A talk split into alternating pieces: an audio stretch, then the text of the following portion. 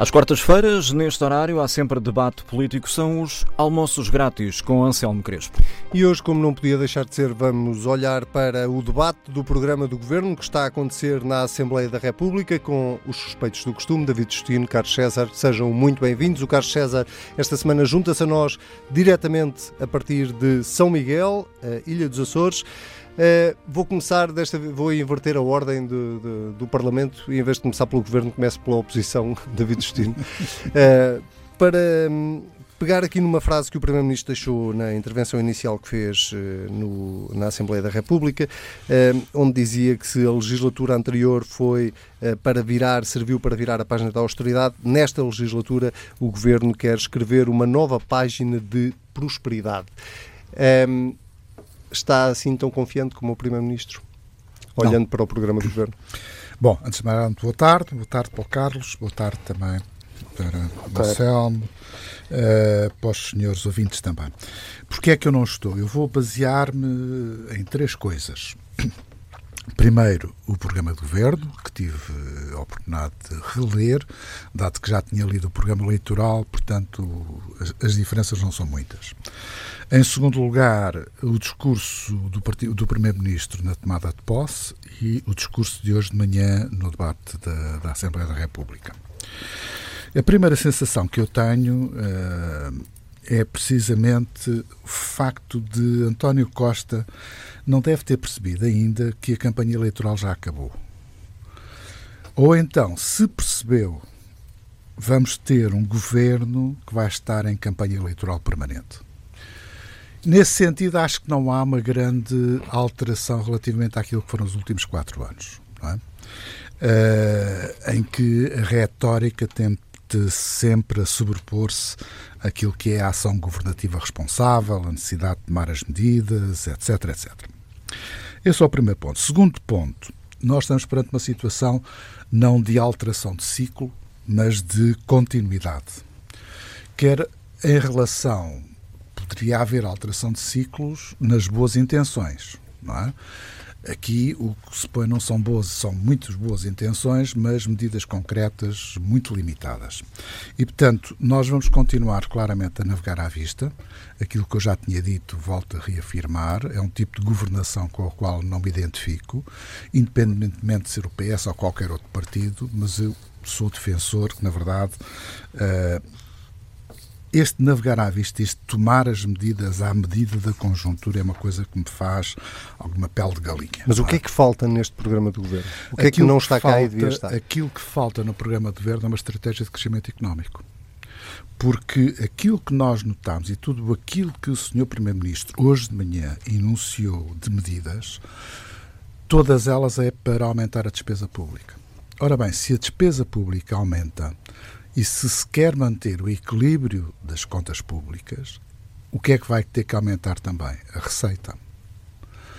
E, portanto, aquilo que nós vamos ter é um aumento da carga fiscal, dado que, se o crescimento económico não está acautelado e não há uma estratégia precisamente para acautelar isso, aquilo que vai dizer é que há uma desaceleração que já está instalada nos ritmos de crescimento económico e, portanto, a única forma de compensar o aumento da despesa a ser concretizada é através do aumento da carga fiscal. Não há outra, não há outra forma. Quarto ponto que eu penso que eh, é importante. O Primeiro-Ministro falou em quatro desafios estratégicos. Eu, de certa forma, esses quatro desafios estratégicos também os subscrevo. Não tenho problemas nenhuns em fazê-lo.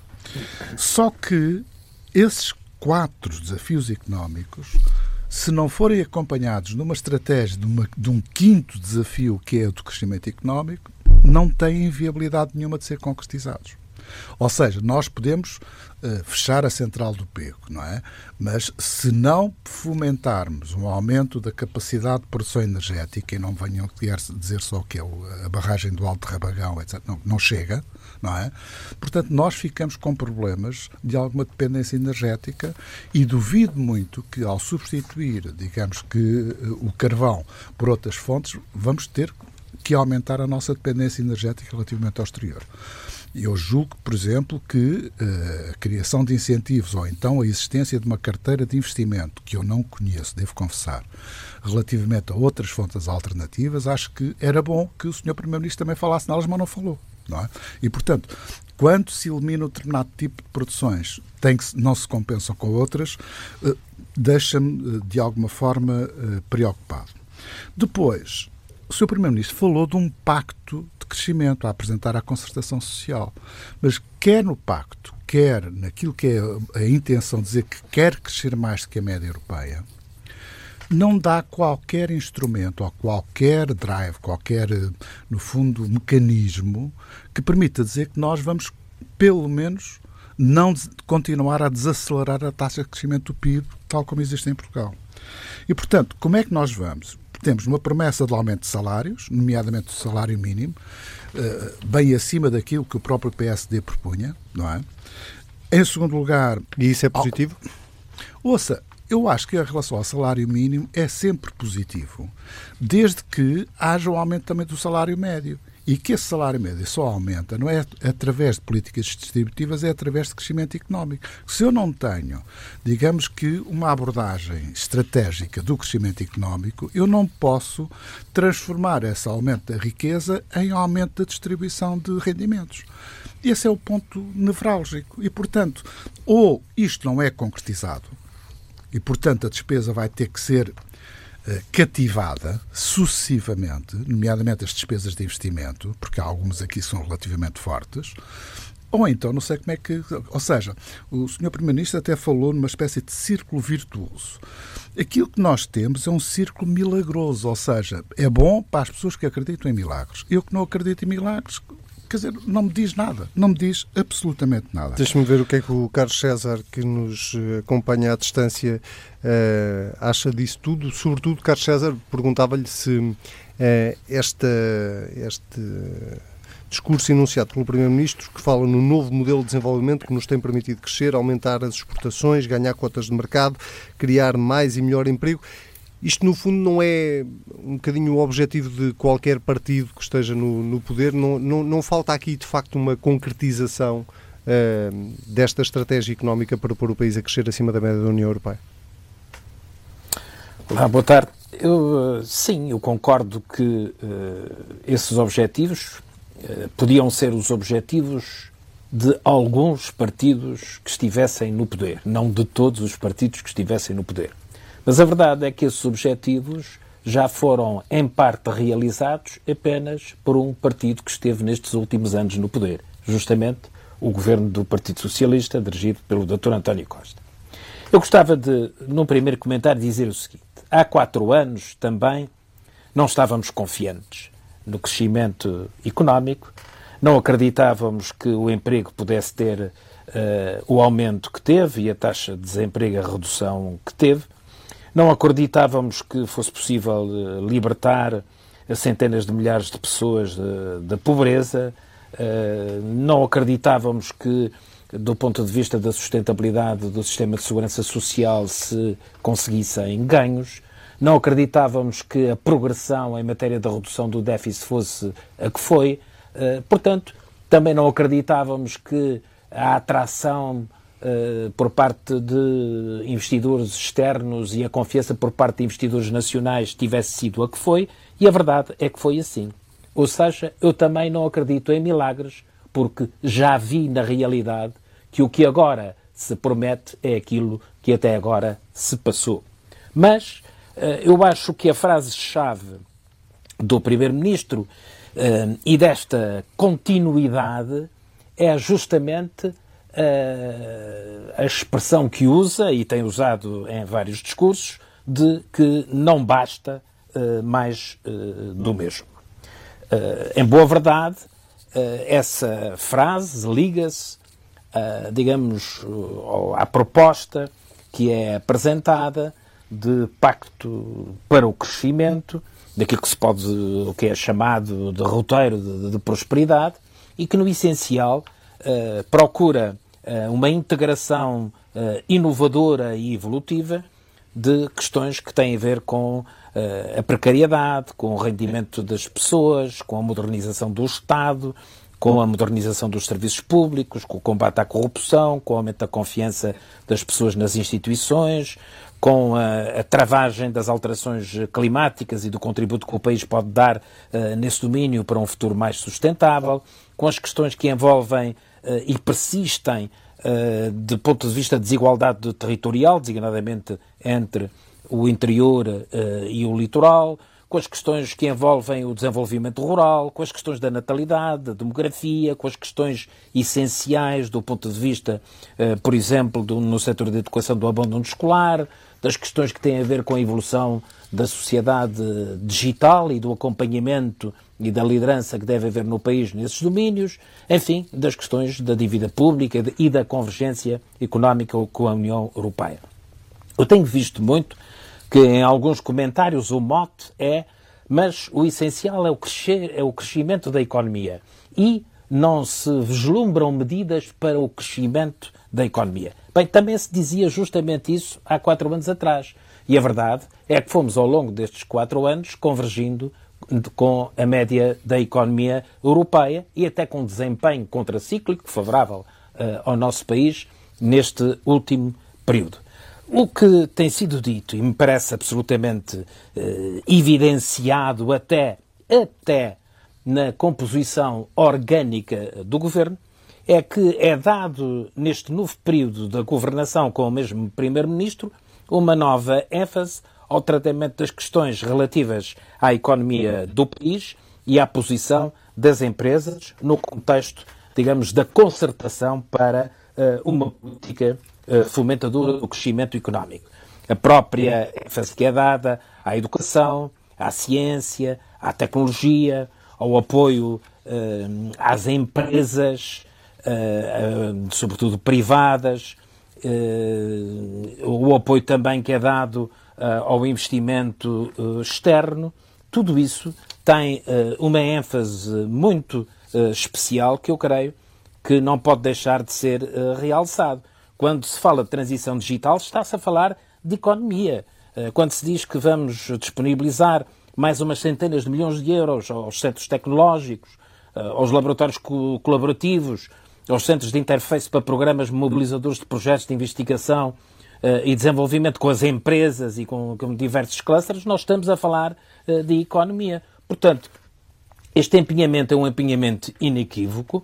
A própria a situação de o Ministro da Economia passar a ter uma posição uh, chave uh, como número dois do Governo é um sinal uh, que é dado de concentração das preocupações do Governo uh, nessas áreas. Portanto, uh, se valorizarmos tudo isso e associarmos também uma mensagem que é clara, nós na última legislatura estivemos muito assentes no cumprimento de acordos escritos com partidos políticos. Nestas, sem descurar evidentemente a concertação parlamentar, que é essencial à estabilidade, estamos muito concentrados num acordo justamente para o crescimento com os parceiros sociais. Ora, isso não bem, pode deixar de ser também um bem, sinal muito claro e muito significativo. Ainda bem que fala disso, porque isso permite-me perguntar-lhe uma outra coisa, que é, o Primeiro-Ministro hoje na, na intervenção que fazia, um, ou na, na resposta, aliás, que dava até, creio, ao Bloco de Esquerda, uh, deixava ali muito claro que uh, só havia uma forma deste Governo não cumprir a legislatura até ao fim, que era a esquerda poder aliar-se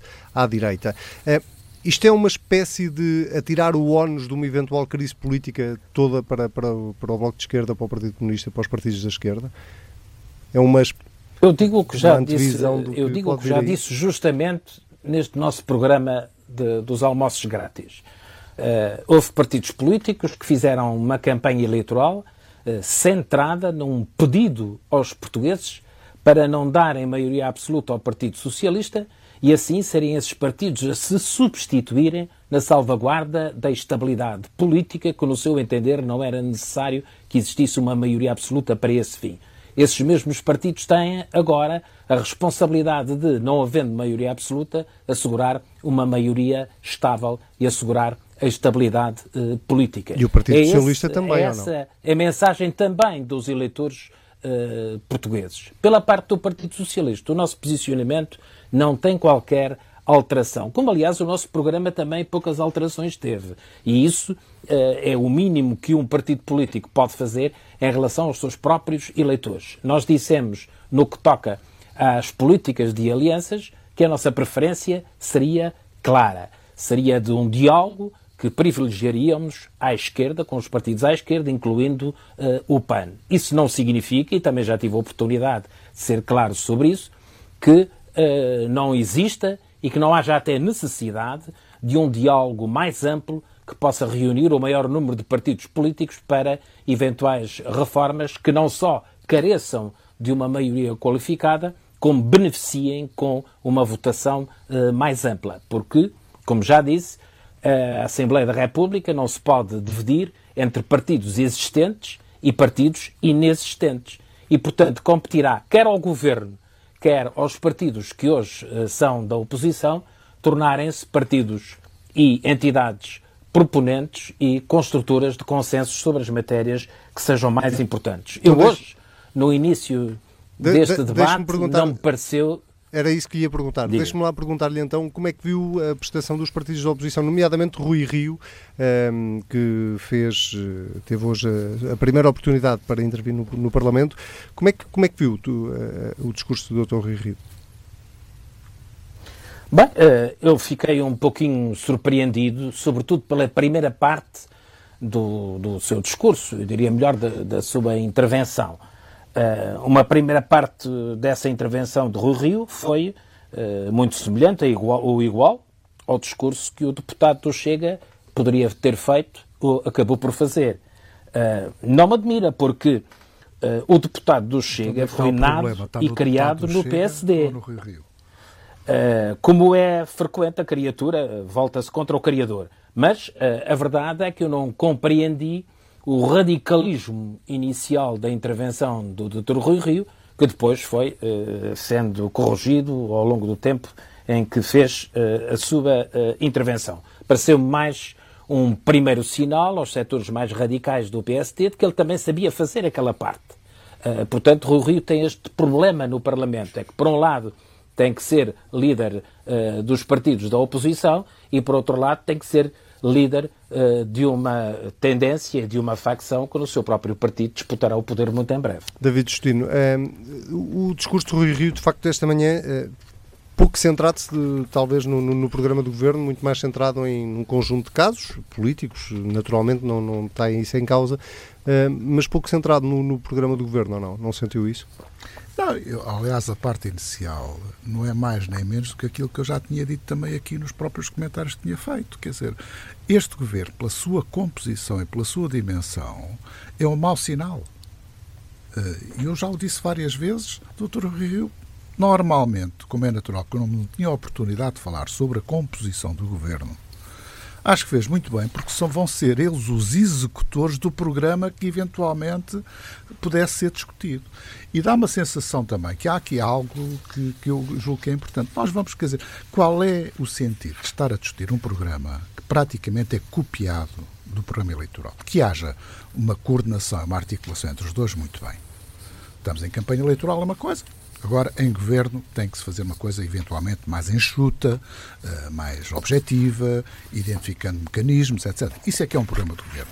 Aquilo que o Partido Socialista fez, ou melhor, aquilo que o doutor António Costa fez como Primeiro-Ministro, foi pegar no texto do programa eleitoral, deu-lhe ali umas voltas para agradar aos partidos da ex-geringonça e mais alguma coisa, e apresentou um programa de governo. Eu não creio que esta confusão seja...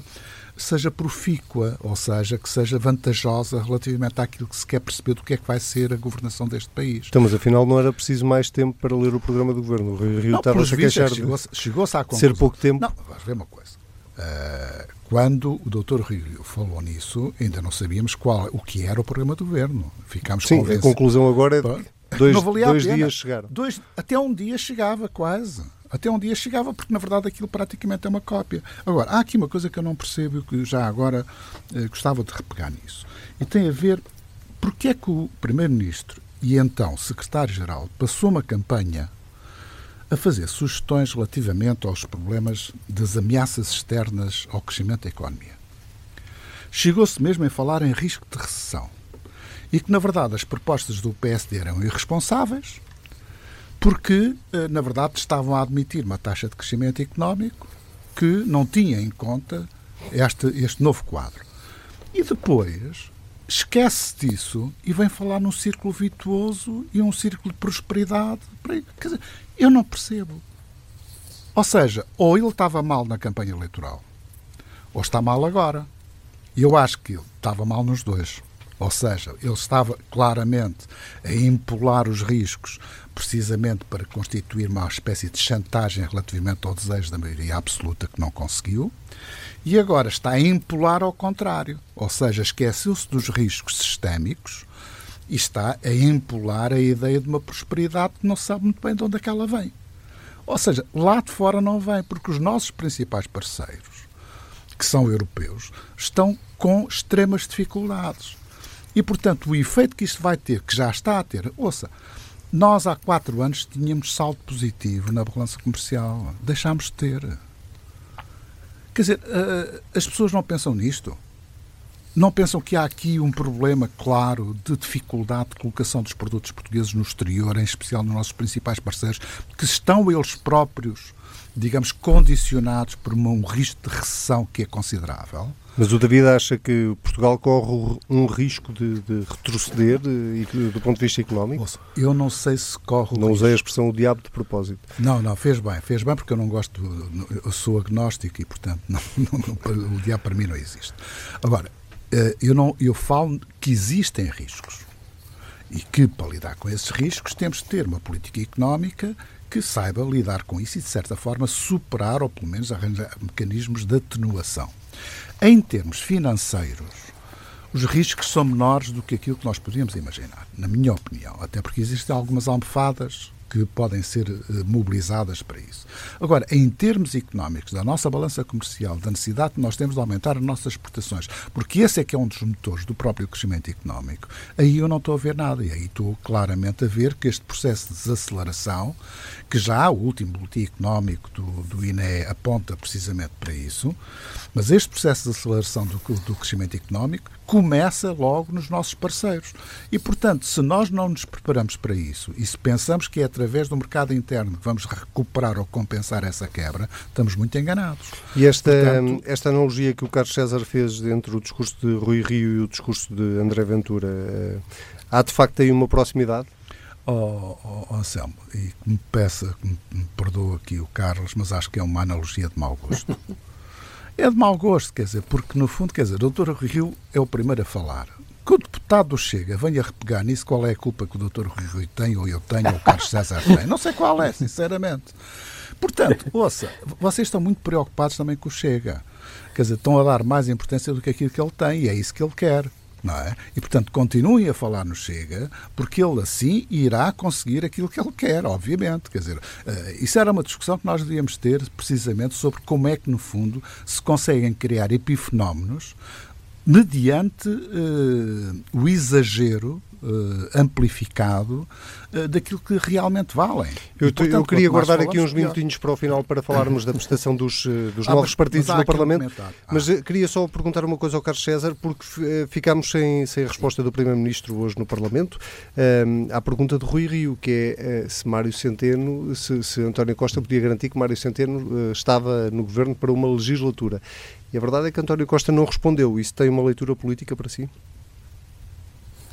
Bem, uh, se o doutor António Costa não respondeu, é não sou eu que vou responder, certamente. Não, eu, eu não lhe pedi para dar a resposta. O tempo de permanência... Eu perguntei-lhe se tem uma leitura sobre política. Sobre o tempo de permanência de cada, um, de cada um dos membros do Governo. Agora, o que se pretende, evidentemente, com essa pergunta, é dar a ideia uh, de que o Ministro das Finanças não está de corpo e alma num projeto de Governo, ou que o Primeiro-Ministro não está de corpo e alma com o seu Ministro das Finanças. Ora, isso... é, digamos, uma insinuação sem qualquer fundamento.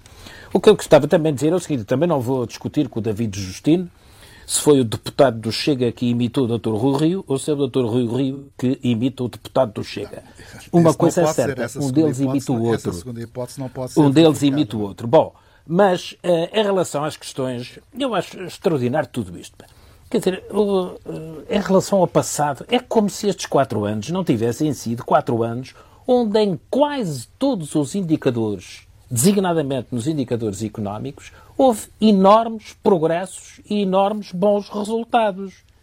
É impressionante para mim como uh, uh, se pode passar por cima uh, desse período sem ter em conta que a política que for feita, quer pesando ou não pesando eventuais diligências, como, como salientou o Presidente da República, do governo anterior, ou efeitos da conjuntura internacional, seja o que for, a verdade é que estes quatro anos foram quatro anos de enormes progressos, do ponto de vista social, isso parece absolutamente indiscutível em quase todos os setores, mas também do ponto de vista económico. Aliás, são factos. Como dizia o antigo secretário de Estado norte-americano, John Kerry, numa com conferência que estava a fazer há pouco tempo na Fundação Manuel dos Santos, ele dizia assim: todos têm direito às suas próprias opiniões, mas não aos seus próprios factos. Portanto, podem ter opiniões sobre este passado, mas a verdade é que os factos são esses. Bons resultados, resultado de boa uh, governação. Porque os governos podem destruir, por má governação, os efeitos de uma boa conjuntura uh, externa. Portanto, a verdade uh, é esta. Agora, também gostava de dizer o seguinte: quando se Quando se anuncia um programa de investimentos com o detalhe com que ele tem sido progressivamente uh, anunciado, um programa de investimentos que é dirigido a componentes claramente uh, reprodutivas, de infraestruturas reprodutivas, uh, não estamos a fazer uh, estradas para lado nenhum, uh, estamos a fazer investimentos que são fundamentais para a economia nacional e para a coesão territorial, está, estamos a trabalhar para a economia. Estamos a trabalhar para as empresas, estamos a trabalhar para facilitar a vida dos investidores, para reduzir os custos de contexto das empresas. Tudo isso é apostar no crescimento da economia, é apostar no robustecimento das empresas. E depois também não consigo compreender como é que alguém pode estranhar e não elogiar o facto do programa de governo coincidir com o programa eleitoral. Era mesmo o que faltava, que disséssemos uma coisa aos eleitores e disséssemos outras depois de eleitos aos deputados. Isso é uma coisa verdadeiramente inconcebível. Os detalhes têm sido progressivamente desenvolvidos, quer por via dos discursos do Primeiro-Ministro, quer no seu ato de posse, quer hoje na apresentação do programa de governo. Todas as matérias que dizem respeito ao desenvolvimento em concreto dessas políticas não só estão no programa de governo, como são objeto, e ainda hoje foram, em vários casos, do esclarecimento por parte do Primeiro-Ministro, até em casos que não constam do programa de governo, e é assim que é construído e que é detalhado um projeto que, do nosso ponto de vista, e na minha opinião isso é essencial, deve ser objeto de um pacto de crescimento que envolva não só os parceiros políticos naquilo em que eles puderem acompanhar, como, sobretudo, os parceiros sociais, que são, digamos, o ativo do crescimento, o ativo da coesão, o ativo do desenvolvimento global. E, portanto, eu acho muito bem que nós estejamos focados nessa uh, confluência com aqueles que são os atores económicos e os atores sociais mais relevantes. E não me parece que se possa entender que os desafios que nós colocamos, com os quatro eixos essenciais que nós colocamos no nosso programa eleitoral, no nosso programa de governo, pudessem ser apresentados por qualquer um. Podiam ser apresentados por qualquer um. Bom, podiam talvez ser apresentados por alguns, mas a verdade é que fomos nós que apresentamos.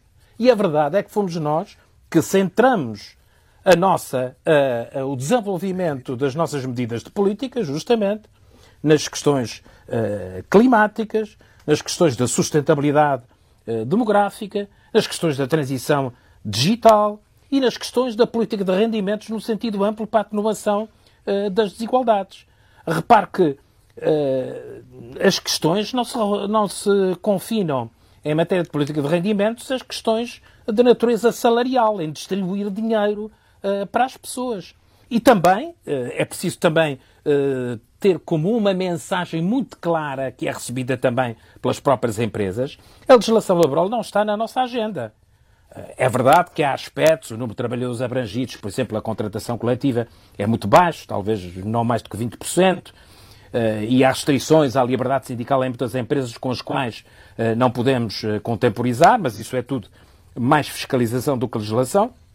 Mas a verdade é que a mensagem é uma mensagem de estabilidade, de estabilidade nas empresas, de estabilidade social por parte do governo. E isso é muito bem recebido pelas organizações empresariais. O P S D pode dizer o que entender, o C D S também, até o David Justino, como é evidente.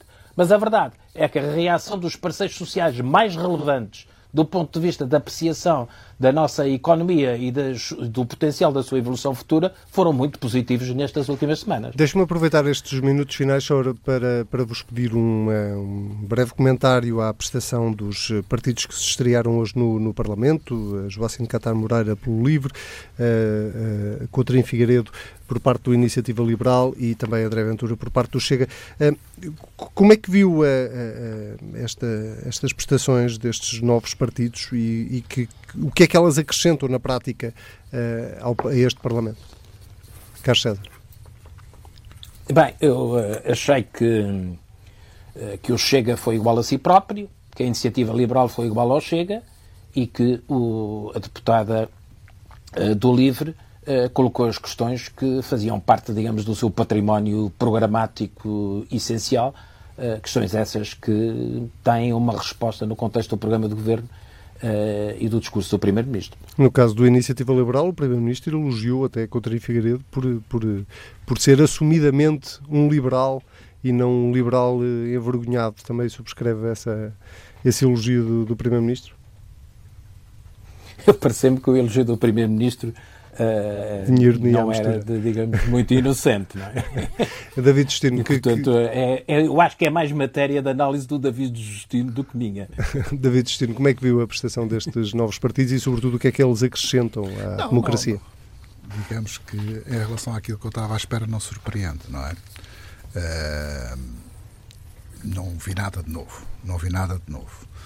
E, portanto, nesse sentido, há um aspecto novo. E esse aspecto novo é estarem três forças políticas novas representadas, aumenta a diversidade das posições, permite até que algumas confusões de base ideológica possam ser mais facilmente resolvidas, mas tudo bem, só tenho que enaltecer o facto de termos um Parlamento mais diversificado, isso pode ser, ter um aspecto positivo.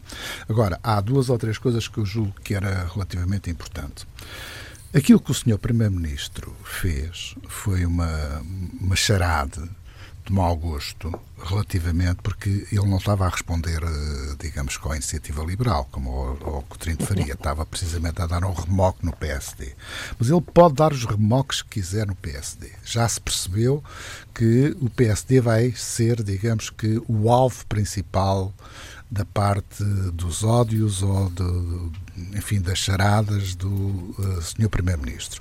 Mas a gente está lá para isso também, ou seja, sendo nós a principal força da oposição, uh, obviamente também temos que nos sujeitar precisamente a esse tipo de situações, mas uh, o senhor Primeiro-Ministro que não espera uh, pela resposta, portanto ela surgirá sempre que for necessário e sempre que nós entendermos que o Governo não está a fazer aquilo que deveria fazer em torno da defesa dos interesses dos portugueses e acima de tudo em torno, de, digamos, da necessidade de resolvermos alguns dos problemas fundamentais. Começar já no orçamento? A começar já por algumas pequenas coisas que são importantes. Eu, por acaso, refer, revejo aqui um bocadinho a, a, a próprio, o próprio comentário do, do César, quando diz, quer dizer, no fundo é assim, quando as coisas estão menos mal, é da boa governança. Quando as coisas estão mesmo mal, é, são fatores externos. É sempre assim. Ou seja, quando as coisas... Bem, não, não, disse, o Partido Socialista anda a dizer isso há décadas. Quando as coisas correm bem, somos nós. Quando as coisas correm mal, há uns tipos lá fora para que nos dão cabo aqui do esquema. Uh, e isso é um dos pontos que eu acho que era importante. Um dos melhores sinais é aquilo que a T S F ainda hoje noticiou sobre a situação da A D S E. Teve quatro anos sem fazer uma única reforma relativamente ao problema da A D S E. Não se mexeu naquilo que era fundamental, que era, em primeiro lugar, introduzir alguns mecanismos de racionalidade e de gestão, digamos, neste fundo, e, em segundo lugar, tentar alargar a base de financiamento uh, desta instituição. E o que é que está a acontecer, de acordo com aquilo que é uh, o relatório do Tribunal de Contas, é a situação a caminho de uma insolvência. E eu quero saber como é que o Partido Socialista vai resolver isto. No programa do Governo não está lá. E eu gostaria de saber como é que o Partido Socialista vai resolver aquilo que já devia estar resolvido e não vai, e não se vê no programa do Governo que lá esteja uma solução. E, portanto, este é o melhor exemplo de, das tais reformas que são necessárias fazer, mas que Quando se anda em campanha eleitoral, ninguém quer fazer reformas, como é natural, principalmente quem está no poder e quer manter o poder. E, portanto, nessa perspectiva, uh, acho que era importante. Um segundo aspecto que eu chamo a atenção. Para terminar. Eu subscrevo a preocupação relativamente ao problema da demografia. Mas todo o programa do Governo relativamente a este problema da, da quebra demográfica tem uma única solução, é aumentar a imigração. Eu até acho que os, os imigrantes são bem-vindos, mas era mais importante e mais prioritário criássemos condições para que os portugueses não tivessem que emigrar. Ou seja, estar a compensar a saída dos, dos portugueses com a entrada de imigrantes não quer que seja uma boa política. E sobre a imigração portuguesa não há uma palavra no programa de governo. Porquê? Porque como não há uma palavra para o crescimento económico, não há uma palavra para a criação de novas oportunidades para que as pessoas tenham que emigrar. E isso é que era importante. Quer dizer, o doutor Rui Rio falou nisso na campanha. Falou em trezentos e trinta mil. Eu devo-lhe dizer que ele até foi muito comedido relativamente ao número. Uh, pelos cálculos que eu faço é um pouco mais, mas nós estamos à vontade a falar entre oitenta e cinco mil a noventa mil imigrantes portugueses que saem todos os anos de Portugal. E eu pergunto, como é que nós vamos resolver o problema demográfico se continuamos com esta hemorragia de portugueses para o exterior? Nomeadamente quando esses portugueses são altamente qualificados, alguns deles, não é?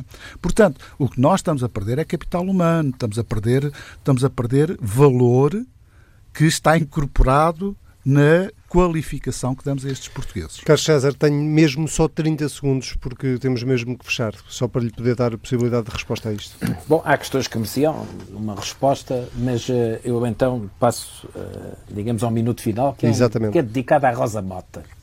Uh, a polémica que, que, que, enfim, que envolve a nova designação do pavilhão Rosa Mota uh, representa, uh, do meu ponto de vista, uma desconsideração de uma figura ímpar do Porto e do país uh, e uma demonstração da tendência com que um número crescente de decisores e de instituições uh, desvalorizam o contributo de pessoas e de cidadãos uh, por troca de favorecimento de interesses uh, comerciais ou de vantagens de ocasião. Uh, a vantagem que uma marca de cerveja trouxe no negócio da recuperação do pavilhão em causa é, claro, positiva, mas historicamente é ínfima face àquela que Rosa Mota trouxe com os seus feitos e que continuam e continuarão uh, a perdurar em sucessivas gerações de portugueses. Uh, na verdade, se todos nós nos recordamos, milhões de portugueses viveram com extraordinária uh, e inédita emoção aquela epopeia numa longínqua Seul, em mil novecentos e oitenta e oito, que fez de uma mulher, uh, frágil mas preciosa como o cristal, numa interminável maratona, uma figura Uh, icónica de superação, de vitória e do universalismo português. Uh, acresce que Rosa Mota acumula na sua vida não só os créditos, enfim, da maior maratonista de sempre e de uma campeã olímpica e mundial, que inesquecível, uh, com os de uma cidadã sempre exemplar e sempre pedagoga.